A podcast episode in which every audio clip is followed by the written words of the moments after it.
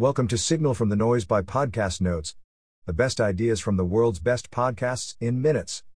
Please enjoy the notes from 1516, the best quad building exercises, the fastest way to recover from soreness, how to know when to stop a reverse diet, and more. Mind Pump. Introduction Best exercises to build quads. In general, it would be good to introduce new movements if you've been in the same routine for a while.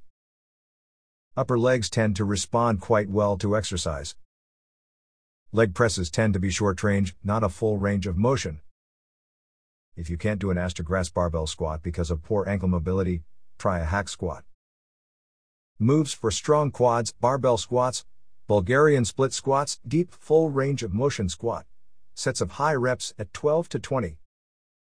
If you don't train much, squats are the quickest and best way to build muscle in entire legs. Elevate heels in front squats if you've perfected loading the standard squat. How to recover from soreness. Move. Nothing beats movement to get rid of soreness. Sauna, ice bath, massage help, but you have to move. Try light intensity work, mobility, bands, deep stretch, and stay well hydrated. When to stop a reverse diet. Diet is not one size fits all.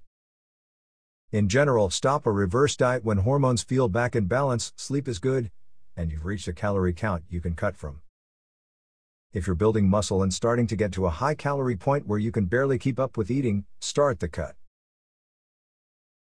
How to add running to a weightlifting routine. Run after weightlifting or on days off. Depends on priority, if endurance is more important, Run first.